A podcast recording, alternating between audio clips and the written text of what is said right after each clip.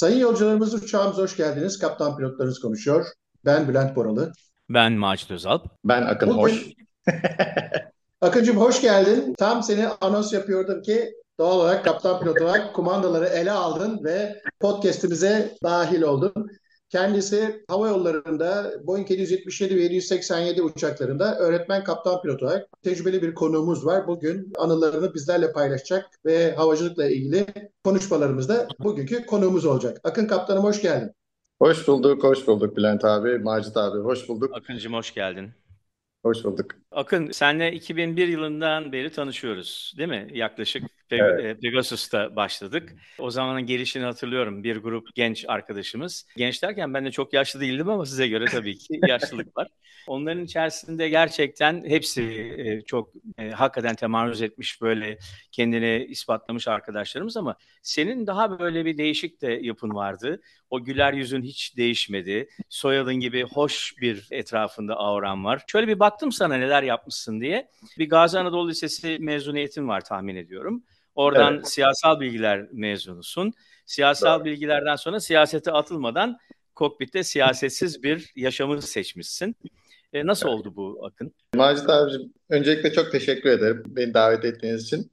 Sizleri yıllar sonra da olsa buradan görmek çok keyif veriyor bana. Benim çocukluğumdan itibaren diyebilirim bisiklete binmeden önce uçmayı öğrendim desem çok da fazla yanlış olmaz. Çünkü babam pilottu ben doğduğum zamandan itibaren. Dolayısıyla ben çocukluğumdan beri havacılığın içinde yetiştim. Havacılık benim hem hobim oldu hem çok keyif aldığım bir uğraş.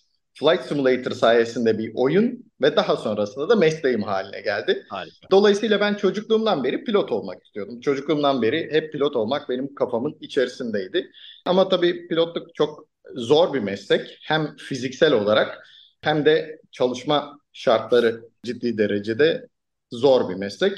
Dolayısıyla mutlaka bir ikinci planım olmasını istedi ailem. Dolayısıyla da ben de Ankara siyasalı okudum. Orada işletme bölümünden mezun oldum. Ama dediğim gibi hep kafamın bir köşesinde pilotluk olduğu için sağ olsun ailem de bana destek oldu. Siyasalda okurken ikinci sınıfta yaz saatinde Amerika'ya gittim. Orada lisansımı aldım. İlk Private Pilot ve Instrument Rating'i aldım. Daha sonrasında üniversite bittikten sonra tekrar Amerika'ya gidip orada Commercial Pilot, Multi-Engine ve daha sonra da öğretmenlik sertifikalarını aldım ve daha sonra da mezun olduğum uçuş okulunda 17 Mayıs 2000 tarihinde hiç unutmuyorum. Çünkü Galatasaray'ın UEFA kupasını kazandığı gün ben de Amerika'da uçuş öğretmeni olmaya hak kazanmıştım. Ertesi sabah da uçuş öğretmeni olarak orada çalışmaya başladım. Ben de 17 Mayıs 2000 senesinde Viyana'da bir uçuşta yolcuyla birlikte Galatasaray'ın o son penaltı atışlarını falan seyretmiştik. Kalkışı geciktirmiştik. Benim de dün gibi gözümün önündedir. Tabii aslında ben bir Beşiktaşlı olarak bu sohbetin içerisinde çok büyük keyif alarak dinliyorum. Çünkü gerçekten son maçı, Manchester maçını seyrettiğimde inanılmaz bir mücadele örneği gösterdiler.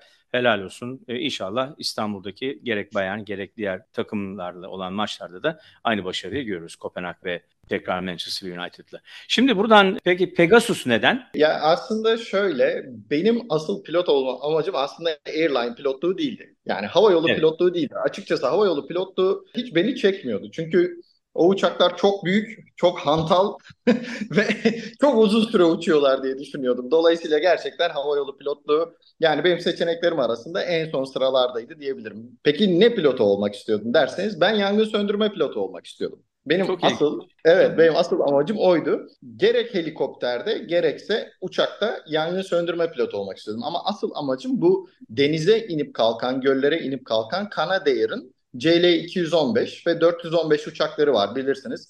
Bunlar suya iniyorlar. Şu anda Türk Hava Kurumumuzda da var. Yaklaşık olarak 12 saniye içerisinde 6 ton su alabiliyor bu uçaklar. Ve daha sonrasında kalkıp yangının üzerine boşaltıyorlar. Evet. Ve inanılmaz adrenalin dolu bir havacılığın kolu, sivil havacılığın en adrenalin dolu ve günün sonunda mükemmel bir iş yapıyorsunuz, kahraman oluyorsunuz, dünyayı kurtarıyorsunuz. ve asıl benim amacım buydu. Ama o dönemde olmadı. E, Türkiye bu uçaklardan alacaktı. Daha sonrasında vazgeçildi. Daha sonrasında ertelendi derken ben de tabii ki iş bulmam gerekiyordu. Türkiye'ye döndükten sonra lisansımı Türk lisansına çevirdim. Daha sonrasında da Pegasus Hava Yolları'na başvurdum. Pegasus Hava Yolları'na başvurduğumda 22 yaşındaydım.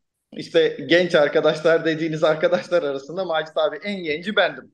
Ben Pegasus'a evet. imza attığım gün 5 Şubat, daha doğrusu Pegasus'a başladığım gün 5 Şubat 2001 tarihinde daha henüz 22 yaşındaydım.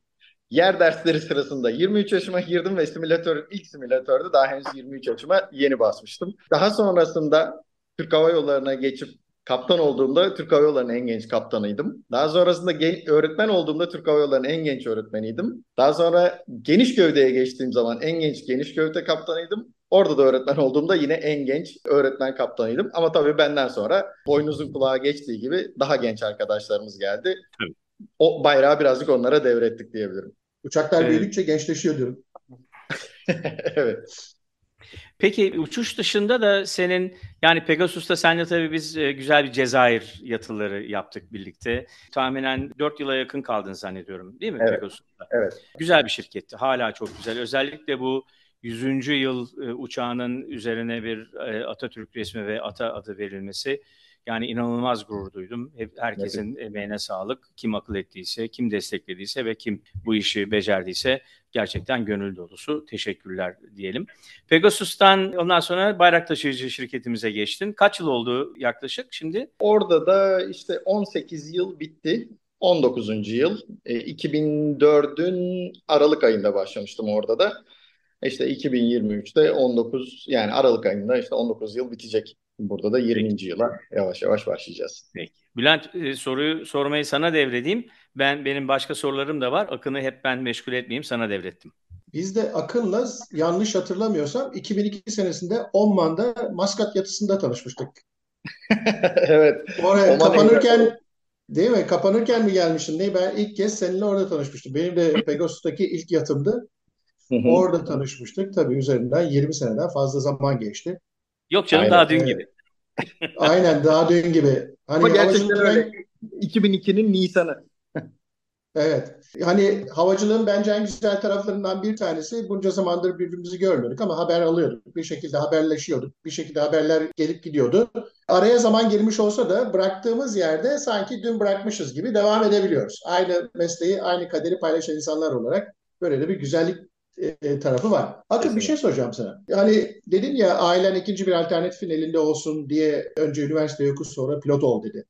Hı hı.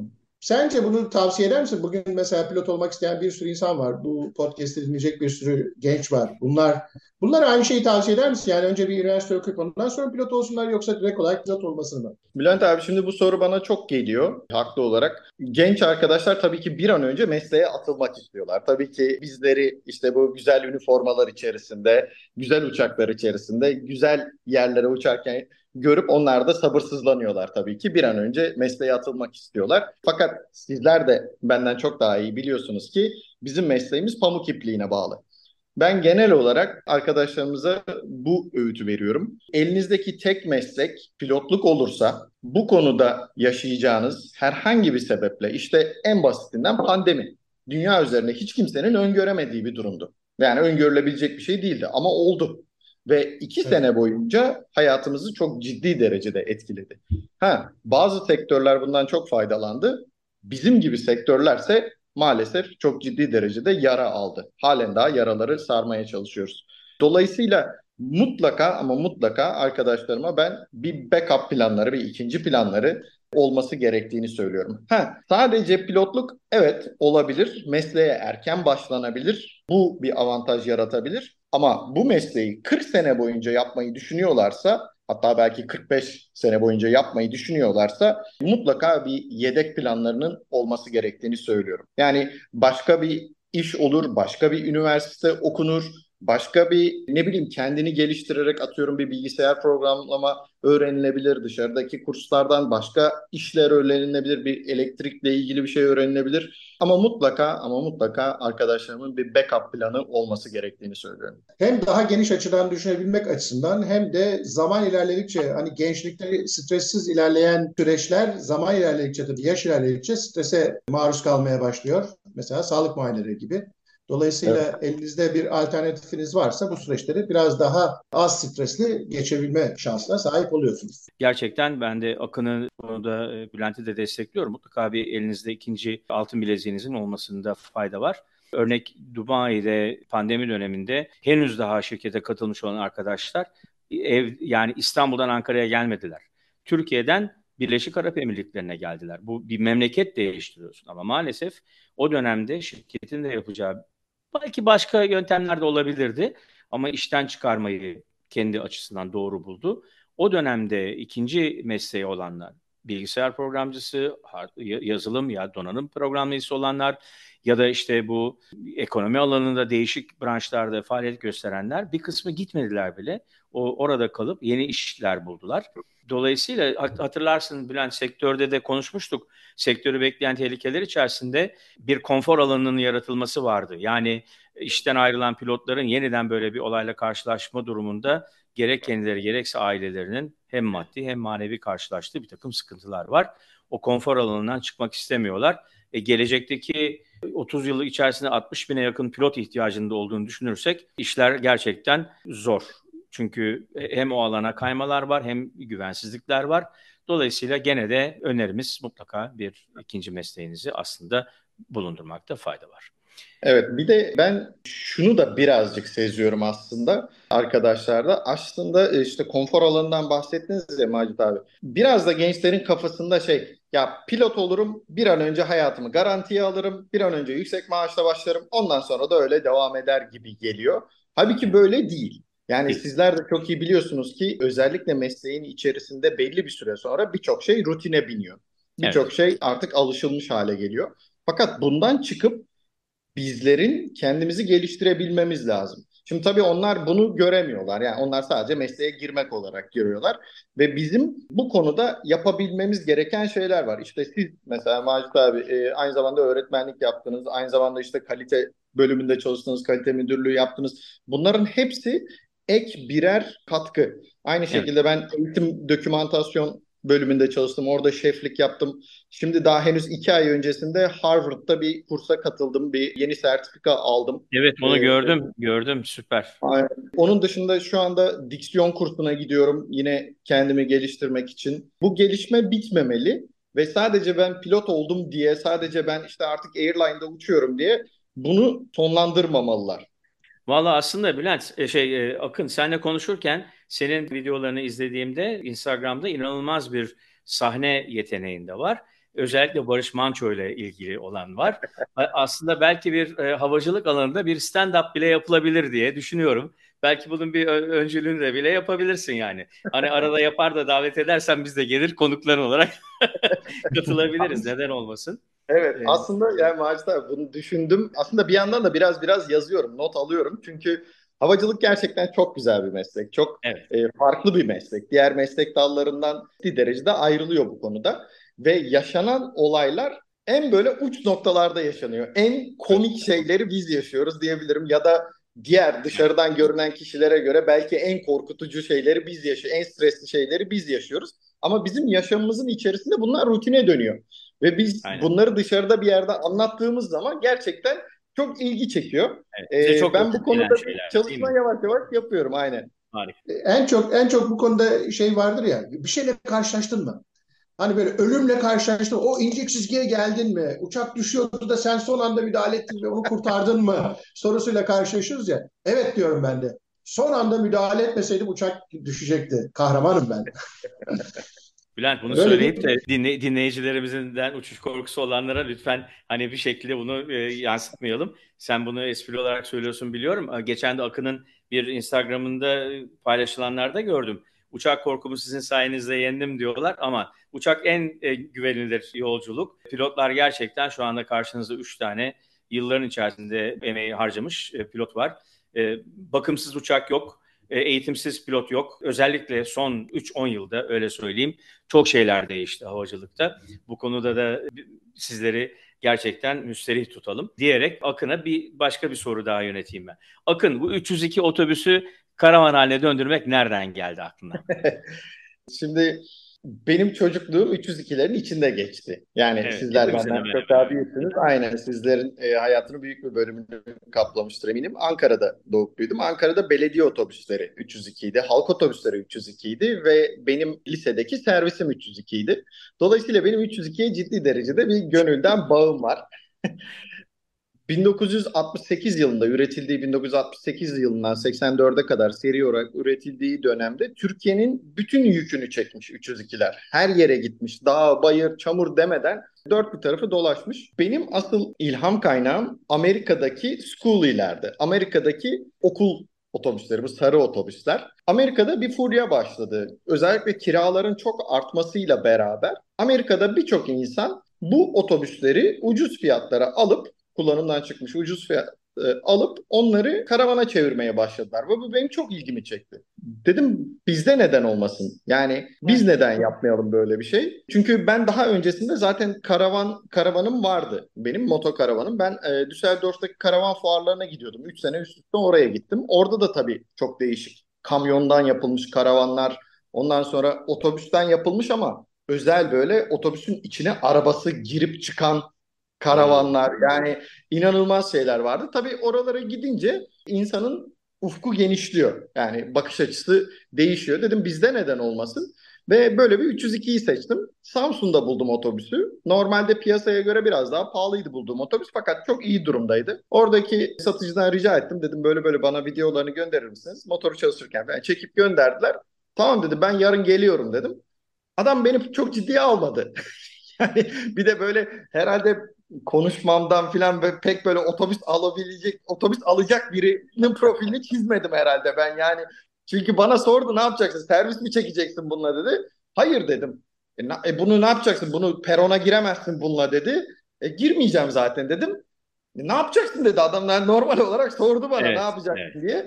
E, ben çok pek bir şey söylemek istemedim ya. Dedim geldiğim zaman anlatırım size. Ya almak istiyorum dedim yani. Satılık değil mi? Satılık ama ne yapacaksın diyor adam ısrarla. Neyse ondan sonra o zaman otobüs ehliyetim yoktu. Otobüs ehliyeti olan bir arkadaşımla birlikte atladık gittik. Ondan sonra adam halen daha beni karşısında gördü hala inanamıyor. Abi ne yapacaksın diyor. Bu otobüste ne yapacaksın? Niye alıyorsun diyor. Dedim en son dedim böyle böyle ben bunu karavan yapmak istiyorum. Neyse ondan sonra aldık geldik İstanbul'a. Benim karavan yapan bir arkadaşım yapacaktı normalde bunu. Fakat onun vakti olmadı. Bayağı bir süre yattı otobüs. Ondan sonra işte pandemi araya girdi. Pandemi araya girince benim eşim dedi ya uçuşlar azaldı. Eski tempo yok. Biz de boşuz. Beraber yapalım mı dedi. Dedim neden olmasın? Yani e, internette birçok video var bu konuda. Birçok şey izledik. Zaten dediğim gibi karavan konusunda az da olsa bir geçmişim de vardı. Ufak panel vanları, ufak bir e, Land Rover Jeep'i de ben daha önce karavana çevirmiştim. Yapar mıyız? Yaparız dedi. Birlikte olunca yapamayacağımız bir şey yok dedik biz de. Ondan sonra Aynen. birlikte giriştik. Birçok insan da bu konuda şeyi soruyor. Yani eşinin bu konuda bir deneyimi var mı? Eşin evet. çok bir şey yapıyor falan. Hayır, hiçbir deneyimi yok. Fakat yani şöyle bir şey ben buna inanıyorum. Özellikle işte bizim YouTube kanalını da bu yüzden açtık zaten Otobüs Karavan kanalını. İki tane normal insan eğer bir şeyi isterlerse, kafalarına koyarlarsa, gerekli araştırmayı yaparlarsa, ödevlerini çalışır ve ödevlerini yaparlarsa bence her şeyi yapabilirler. Yani mesela bir, bir şey var. Mesela mobilya yapıyoruz. Yani oraya bir koltuk yapıyoruz. Ve normal koltuklardan farklı olmak zorunda otobüsteki koltuk. Sağlamlık açısından işte açılıp kapanabilirlik açısından falan. İşte bu konuda videoları izliyorum dediğim gibi. Ondan sonra gidiyorum mesela bir eklem yapacağım. Bir iki parçayı birleştireceğim. Mesela birinci videoyu atıyorum. Olmuyor. Yani bazen olmuyor. Söküyorum. Bir daha yapıyorum. Bazen yine olmuyor. Ama üçüncü kere yaptığım zaman artık oluyor. Yani Aynen. dolayısıyla insan aklına koyduğu zaman yapamayacağı hiçbir şey yok. Bence de. Bence de. Vallahi evet. gönülden kutluyorum. Hem seni hem eşini. Aynen katılıyorum. Evet. Bülent? Yok ben de katılıyorum. Çok katılıyorum. Çok evet. doğru bir noktaya temas ettin. Evet. Hani araştırırsan, yeterince araştırırsan, üzerinde yeterince çaba sarf edersen, yeterince istekli olursan başaramayacağın hiçbir şey yok. Biraz zaman alabilir ama günün sonunda başarıyorsun yine. Yani uçak Aynen. kullanıyoruz, otobüs niye kullanmayalım diyorsun değil mi Akıncım? Yani bu nedir ki yani? Ya bu bu soru da çok geliyor. Uçak mı kullanmak Biliyorum. lazım? Otobüs sordum şimdi, zaten. Ha, şimdi bunu genelde böyle otobüs camiasından bu soru soruluyor. Bir de özellikle bu soru şöyle geliyor. Otobüs mü daha zor, uçak mı daha zor evet. diye geliyor. Tabii ki bunu soran kişi benim otobüs dememi bekliyor. Yani otobüs daha zor abi, kesinlikle daha zor diyeceğim ki onlar da mutlu olacaklar. Evet ki böyle bir dünya yok. İkisi de farklı, ikisi de çok apayrı şeyler. Bizim mesleğimizin zorluğunu zaten biz dışarıya anlatabilmemiz mümkün değil. Biz ancak güzel taraflarını gösterebiliyoruz, keyifli taraflarını gösterebiliyoruz. Bizim işimizle ilgili de işte benim yaptığım yayınlarda bu Open Cockpit'te işte anlattığım bazı şeylerde İnsanlar şey diyor ya abi çok kolaymış ben yarın başlıyorum yarın pilot oluyorum diye. Tabii ki bizler işi böyle gösteriyoruz. Bizler işi böyle anlatıyoruz. Yani ben gösteriyorum sizler anlatıyorsunuz. Ama işin detayına girildiği zaman özellikle havacılığın ne kadar derin bir derya olduğunu sizler benden çok daha iyi biliyorsunuz. Evet. Bir atasözümüz var ya hani bu konuda iş profesyonelinde kolay gözükür diye. Hep derler ya uçağa girdiğinizde otopilot siz bu düğmeye basınca uçak gidiyor mu? Evet o düğmeye basınca uçak gidiyor ama o bazan parmağın arkasında yıllar var. Evet. Öyle kolay basmıyor o parmak o düğmeye. Evet. Akın tabii ki bu dönem içerisinde senin açtığın bu Open Cockpit her şeyin tartışıldığı bir cockpit programı yapıyorsun. Evet. Instagram'ın var senin. Öpen cockpit. öpen cockpit. Oo, o da güzelmiş. Kimi öpüyor tabii o konuda fazla girmeyelim detaya. Evet, eşim, eşim bulmuş orada Open Cockpit diye. Tamam harika bulmuş. Ee, nasıl geldi bu fikir, bu Open Cockpit konusu? Neler anlatmak istedin? Bizim kendi hareket tarzımızı sana kısaca anlatalım. Biz Bülent'le bir Dubai ziyaretinde geldiğinde bu artık bilgilerimizi aktaralım. Yıllarca biriktirdiğimiz bilgileri de ilk ağızdan bildiklerimizle paylaşarak, yaşadıklarımızı da bunun içerisine katıp bu işe yeni başlayacak ya da bu işi sürdürmek isteyen insanlara bir referans olalım istedik. Burada kimseye ne bir öğretme amacımız var ne efendim bir şeyi başka türlü gösterme amacımız var. Dolayısıyla bu hareketten doğruları anlatmaya, sadece doğruları bilebildiğimiz kadarıyla belki yanlış ifade ettiğimiz şeyler de olmuştur ve onlar için tabii ki hep özür dileriz. Ama doğruyu bir anlatmak. Yani hakikaten çok küçük tecrübeleri olan tabii ki çok bilgili arkadaşlarımız var. Bazen ya da medyada bazı yazarlarımızın, bazı çizerlerimizin ya da dinleyenlerin veya izleyenlerin böyle bu mesleği çok küçümsediği ya da bu mesleğe böyle garip e, ithamlarda bulunduğu, serzenişlerde bulunduğu zamanlar var. Bizim amacımız bunları ortadan kaldırmaktı. Sen ne amaçla başladın Open Cockpit'e? Şimdi öncelikle sizin yaptığınız da tabii ki özellikle podcast olarak Türkiye'de podcast dinleyen kısıtlı bir kesim var. Fakat çok kaliteli bir kesim var. Evet. Türkiye'de özellikle havacılık konusunda dediğiniz gibi bazı şeyler fazlasıyla hata alınıyor ve bunun ben bilgi eksikliğinden kaynaklı olduğunu düşünüyorum. Çünkü bir kesim var pilotluğu çok yüksek bir yere koyuyor. Aşırı derecede yüksek bir yere koyuyor. Yani böyle astronotluk ya da ne bileyim işte Nobel alan bilim adamlığı yerine koyuyor. Bir kesimse ama ne olacak diyor. Aslında o da değil o da değil. Yani ben bunun ikisinin arasında olduğunu biraz anlatabilmek için yola çıktım. Benim asıl amacım insanlara bu işin çok keyifli bir iş olduğunu göstermek ve diğer mesleklerden biraz farklı olduğunu anlatabilmek. Üstün değil ama alt da değil ama farklı. Yani en basitinden işte başlarkenki Bülent abinin söylediği gibi mesela taşımak zorunda olduğumuz gözlük. Neden bir değil de iki tane? Başka bir meslekte böyle bir zorunluluk var mı bilmiyorum. Herhangi bir makinenin operatörü bu konuda iki tane gözlük taşımak zorunda mı bilmiyorum. Veya dışarıda insanlara işte bizim farklı yemekler yemek zorunda olduğumuzu ve bunları farklı zamanlarda yemek zorunda olduğumuzu anlatınca onlara çok farklı geliyor ve evet. çok ilginç geliyor. Dolayısıyla ben bizim mesleğin biraz böyle bilinmeyen yönlerini, ilgi çeken yönlerini anlatarak özellikle genç gençlere doğru bilgileri aktararak dediğiniz gibi benim de bir şey öğretmek gibi bir amacım yok. Özellikle Instagram'da zaten bir dakikalık videolarda zaten bir şey öğretmek mümkün değil. Ama YouTube'da mesela işte türbülansla ilgili bir video yaptım. Çünkü en çok sorulan sorulardan bir tanesi de bu işte uçuş korkusu. Uçuş korkumu nasıl yenebilirim? İnsanlar en çok neyden korkuyorlar? Şimdi kendi kendime sorduğum zaman türbülanstan korkuyorlar.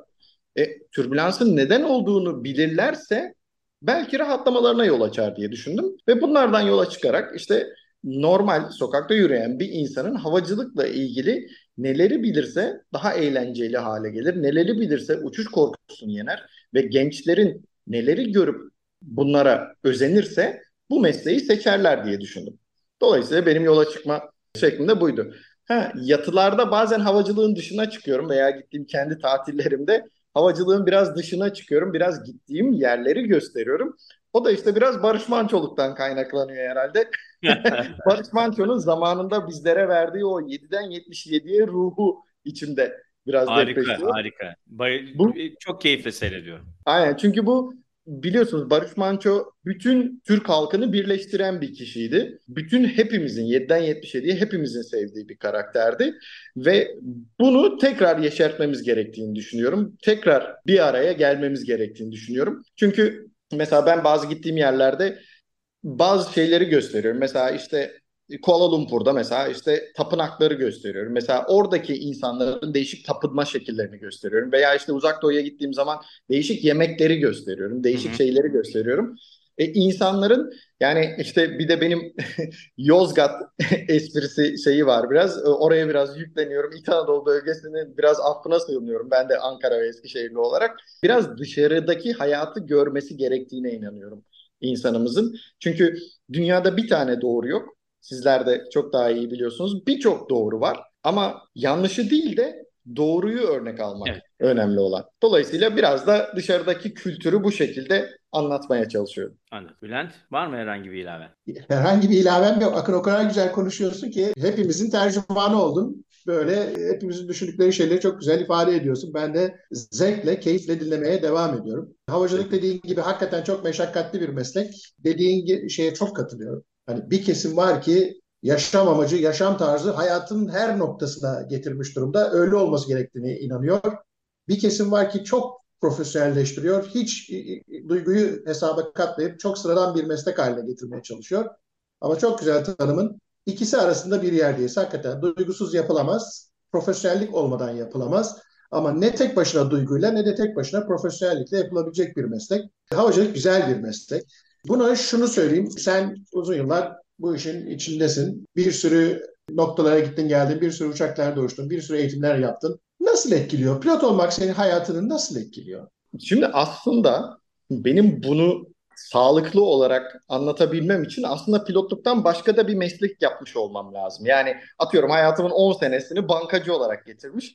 Ondan sonraki 10 senesinde pilot olarak geçirmiş olmam lazım. Çünkü benim şu anki meslektaşlarımdan böyle arkadaşlarım var mesela ikinci pilot olarak gelen arkadaşlardan.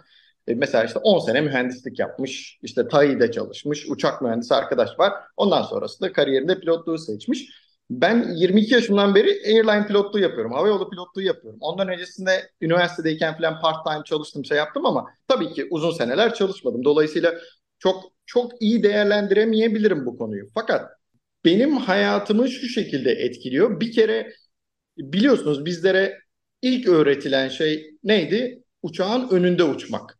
Değil mi? Evet. Her zaman için uçağın önünde uçmak. Bu benim hayatıma o kadar çok yerleşti ki hayatımda farkında olmadan seneler içerisinde her şeyi önceden düşünüp her şeyi önceden planlayıp hatta A, B ve mümkünse C planlarını yapıp o şekilde hareket ediyorum. Mesela şimdi e, Seattle'dan kalkıyoruz ya da ne bileyim işte Washington DC'den kalkıyoruz. Ondan sonra bir şey oluyor böyle kokpitte bir sessizlik oluyor falan mesela. First officer arkadaş bazen hocam ne oldu bir şey mi düşünüyorsunuz? Evet diyorum arabayı nereye park ettiğimi düşünüyorum diyorum. Uçağın önünden uçmak 12 saat öncesinden 12 saat de bilmiyorsun. Tabii bu işin espri kısmı ama gerçekten bunu öğretiyor. Risk analizi yapmayı öğretiyor gerçekten. Alınabilecek riskler ve kesinlikle ve kesinlikle alınmaması gereken riskleri öğretiyor insan hayatında düzenli olmayı öğretiyor. Ciddi derecede düzenli olmayı öğretiyor ve bilginin gerçekten çok ama çok ama çok önemli olduğunu öğretiyor bu meslek. Onun dışındaki vay efendim şöyle yatırdım çektim vay efendim geçen şöyle hava durumunda şöyle CB'nin yanından şöyle geçtik böyle onlar zaten hangar kısmı onları zaten biliyorsunuz. Onlar mesleğin içinde olan bir tabii ki. Aynen. Yani, ee, evet. Bir de o, onları yani biz kendi aramızda anlattıkça ne kadarının doğru ne kadarının böyle uçma olduğunu zaten bizler biliyoruz.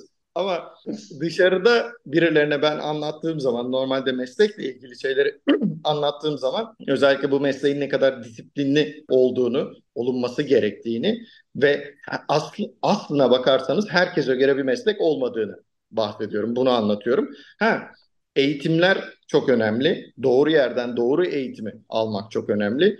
Doğru şekilde başlamak, doğru temeli atmak ve bunun üzerine diğer katları çıkmanın çok ama çok önemli olduğundan bahsediyorum. Şu tespitime katılacaksındır Macit abi muhtemelen. Şu anda Akın Airline olarak adlandırdığımız havacılığın sektöründe 787-777 uçağında öğretmen kaptan pilot olarak bu genç yaşında uçuyor. E, mesleğin zirvesi noktasında pozisyonda.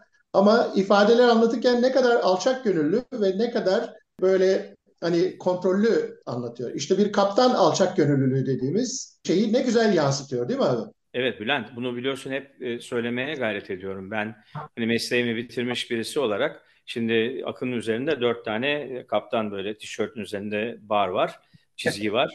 Bunu hep söylerim ben. Kadetle, kadet yani yeni başlayan bir barı olan yanında dört barlı kaptan pilotsun. Yıldız var, bilmem ne var. İçeriye girdiğimiz zaman briefing odasına bu kere bu barlar yoktur bu barları ortadan kaldıralım. Aramızda bir hiyerarşiyi ortadan kaldıralım. Çünkü ben aptal bir pilot olarak yani e, hani kiss hep söylüyorum bunu. E, kiss İngilizce'de öpüşmek demek. İng- e, bizim ben olduğum yerde de İngilizce konuşuluyor. Öpüşmeyi seviyor musun dediğimde kadın ya da erkek şöyle bir bakıyor. Halbuki söylemek istediğim o değil. Her işi basit tut, aptalca basit tut. Ben hep bir aptal kaptan rolünü oynadım aptal kaptan rolü oynarken de aptal first officer yanımda hep istedim. Çünkü bilerek aptal olmanın her zaman insana iyi geldiğini, bu meslekteki en iyi şeyleri e, risk, demin biraz evvel bahsetti Akın, sana tanınmış riskler içerisindeki risk yönetimini yapabilmenin en doğru ve güzel yöntemidir bu. Benim 20 yıllık askeri havacılık tarihimde de maalesef çok fazla kendini kahraman ve yukarıda gören arkadaşlarımızın acı sonlarını yaşadık. O nedenle Akın'a burada %100 katılıyorum. Bizim yapmamız gereken bir kere bilgiyi ayrılacağınız son güne kadar eksik etmeden çalışmak zorundasınız. Ben hala oturuyorum, bakıyorum nerede ne var.